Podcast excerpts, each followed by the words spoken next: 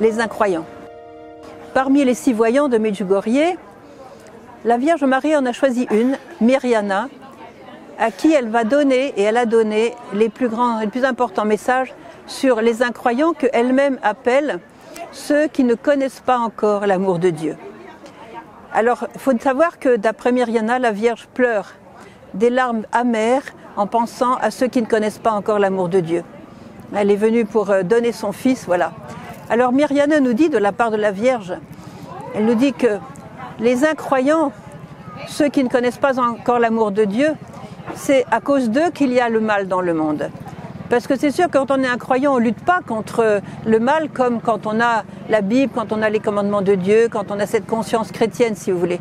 Donc elle nous dit, le mal vient dans le monde à travers les incroyants. Par exemple, le suicide, les conflits, les guerres, la drogue, l'avortement, les divisions dans les familles. Si bien que lorsque vous priez pour les incroyants, vous priez pour votre propre futur et le futur de vos enfants.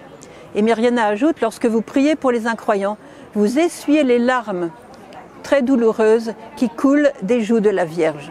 Vous essuyez ces larmes et vous préparez donc votre futur, votre avenir.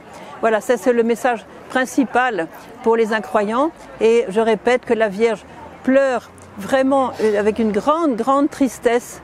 Et elle a demandé à Myriana, tous les deux du mois, d'organiser une rencontre avec les pèlerins et avec tous ceux qui veulent se joindre même par Internet pour prier pour que les incroyants, ceux qui ne connaissent pas encore l'amour de Dieu, le connaissent. Voilà.